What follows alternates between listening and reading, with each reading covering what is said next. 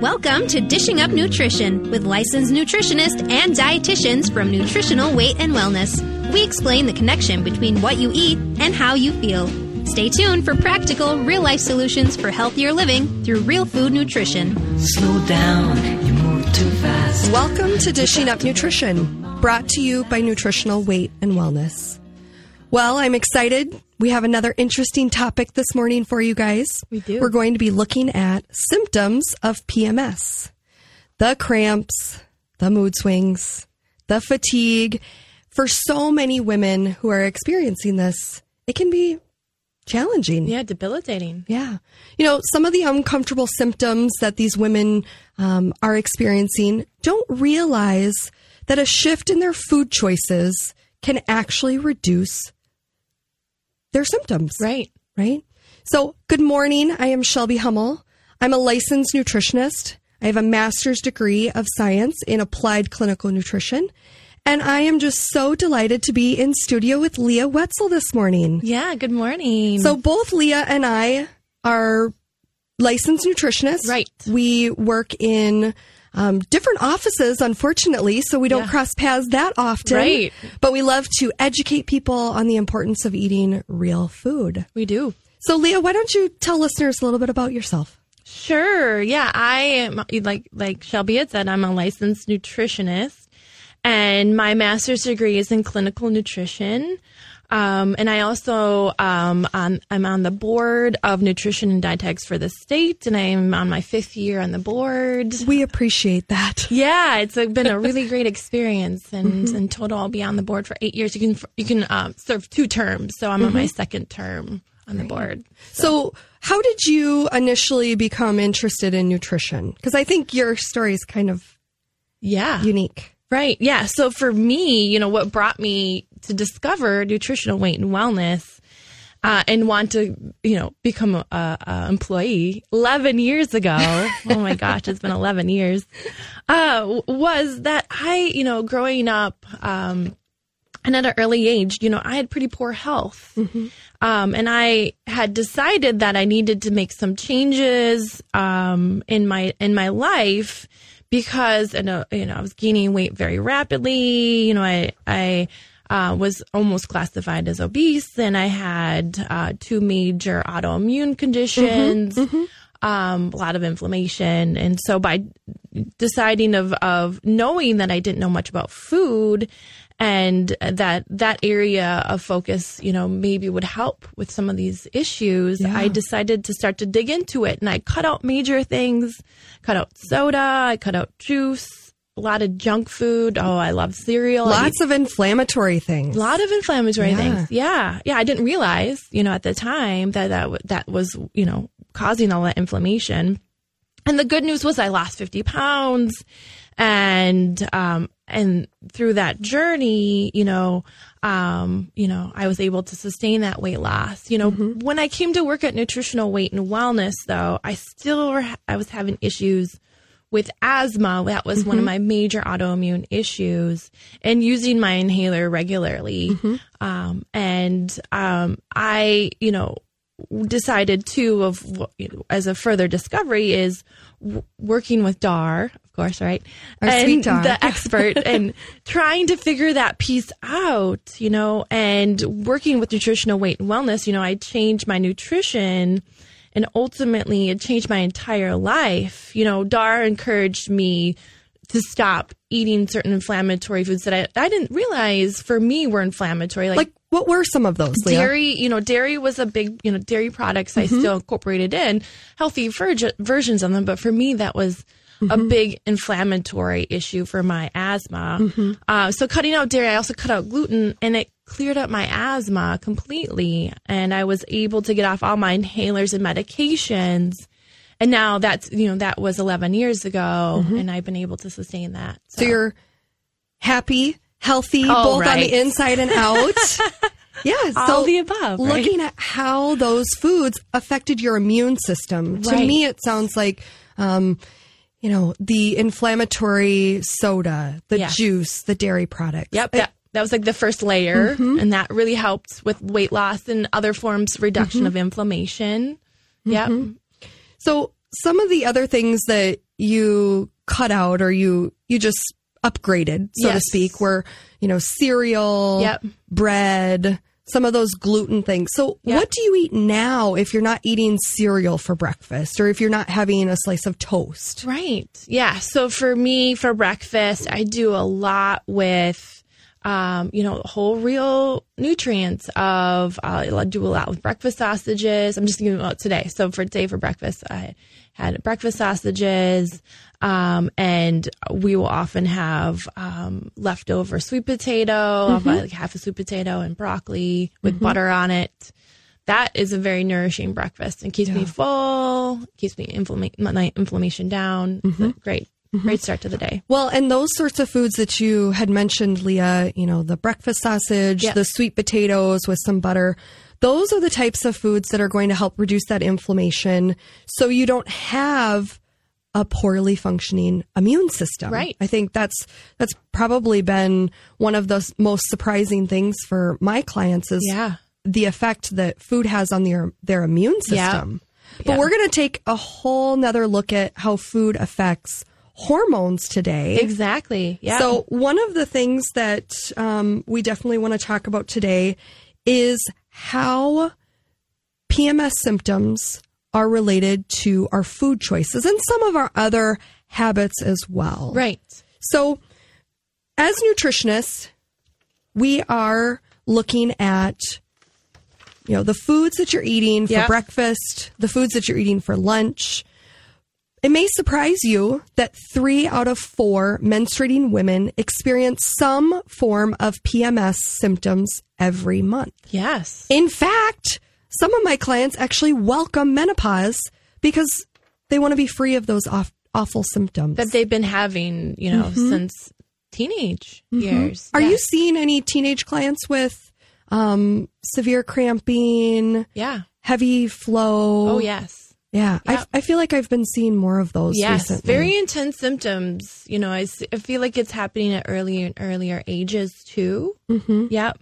And there's a wide variety of symptoms ranging from, you know, it could be mood swings to breast tenderness to insomnia to food cravings, irritability, you know, depression, fatigue, constipation, diarrhea, all of these things, you know, and more could be tied to PMS symptoms. No mm-hmm. one person is the same, right? Yeah. Everybody has their own unique set of symptoms. If we mm-hmm. look at all of that, though, that's the all inflammatory and under root cause, right? Yeah. Mm-hmm. Um, so inflammation is always, you know, part of that. yeah, component. building on that idea. Yep. Yeah. Yep.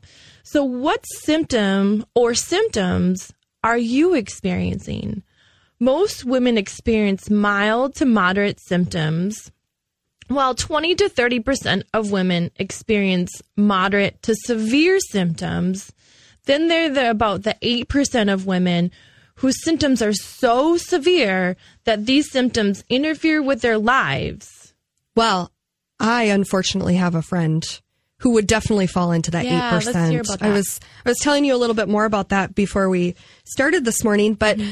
I was talking to this friend of mine and I just said to her, you know, I, I know you've struggled um, with your cycle. Tell me a little bit more about that. And she was just saying that the week before she's supposed to get her menstrual cycle, she experiences really severe nausea Yeah, to the point where she doesn't really want to eat anything right.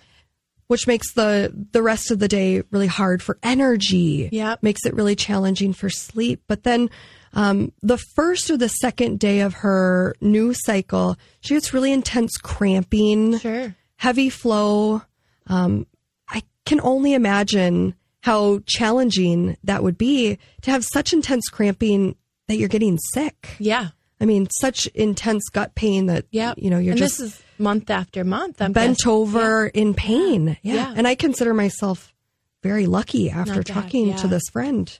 Yeah, and I have clients where you know monthly or bi-monthly, you know, because your periods can change from month to month. Mm-hmm. They miss work or school a day or two because of some PMS symptom, whether you know that's migraines or Oh, yeah. cramping, um, or just extreme fatigue that it really can be debilitating. Yeah. Um, and so this is something that's important for um, as a discussion and trying to come up with some ideas of what we can do to help with that. Yeah. But it's break time already. Okay. Yeah. So you were listening to Dishing Up Nutrition, and we are discussing the hormonal imbalances that cause PMS symptoms. If you are experiencing a lot of PMS cramping or even any muscle cramping, we suggest taking 400 milligrams of magnesium glycinate at bed. a leading cause of muscle cramping and PMS cramping is having a deficiency of magnesium.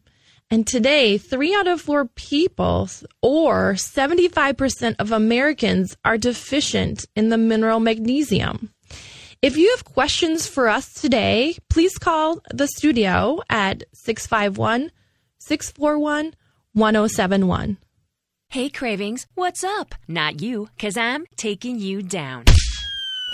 Oh, didn't see that coming? Because I've always buckled under your pressure? Well, this is my house now. So bring it, ice cream. You want a piece of me cake? I see you in the pantry, potato chips. See, this super chick got herself to nutritional weight and wellness and learned that cravings aren't a willpower thing, more like a blood sugar, mineral deficiency, digestive thing. And eating in balance slays the beast. Animal protein, healthy fats, vegetable carbs. The temptation taming trifecta. Make you shrink and me shine. Do I feel deprived? Not when I'm armed with my nutritional weight and wellness num num chucks. So step off, cravings, or I'll swing you into oblivion.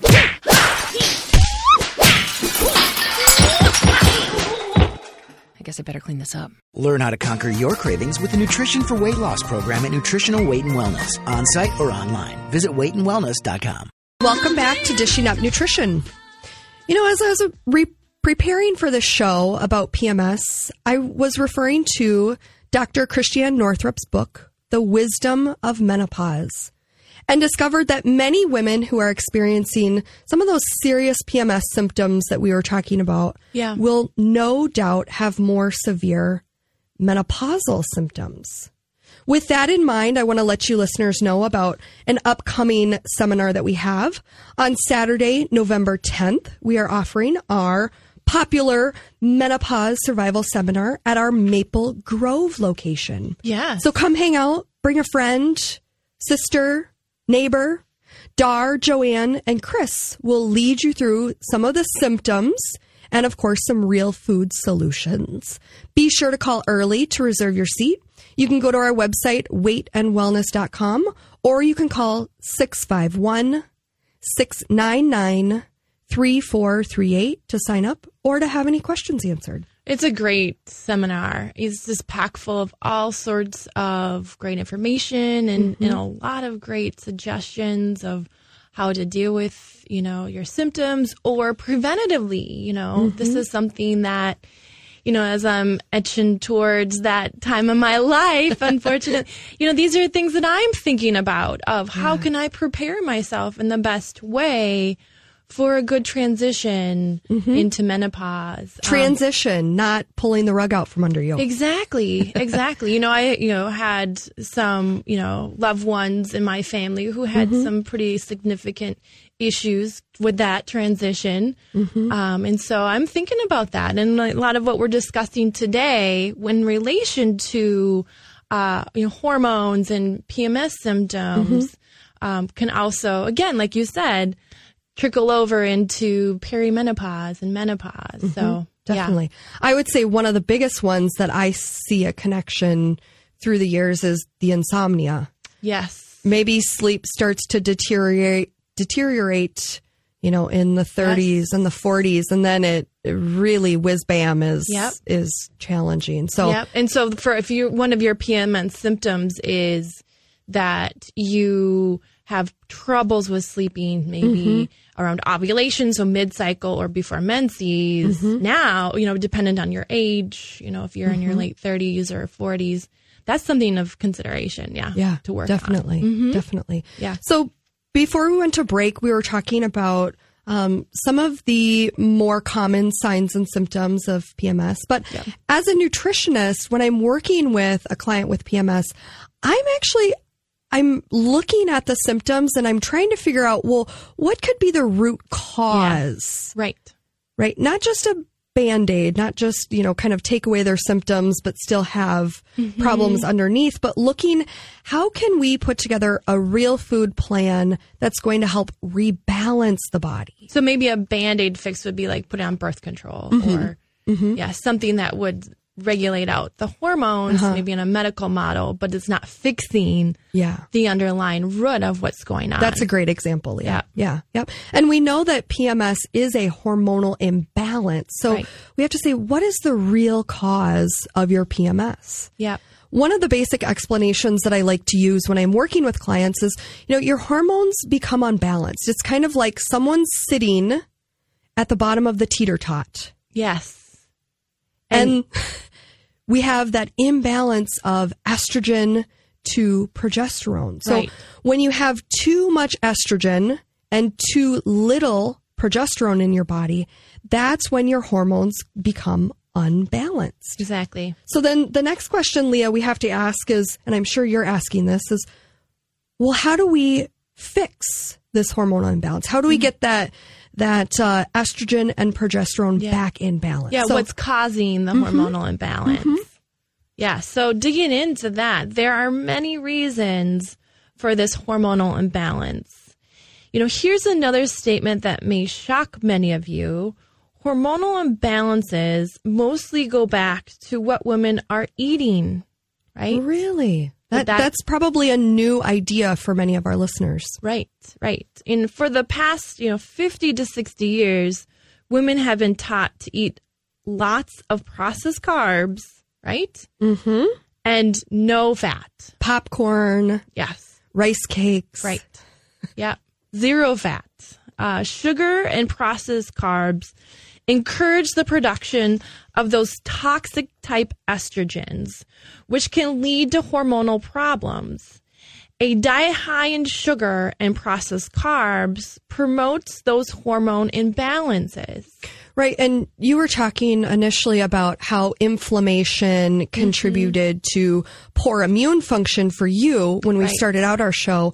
Um, but inflammation can also promote more of these hormonal imbalances. Exactly. So that inflammatory effect of soda, of juice, Yep. of popcorn. Yep.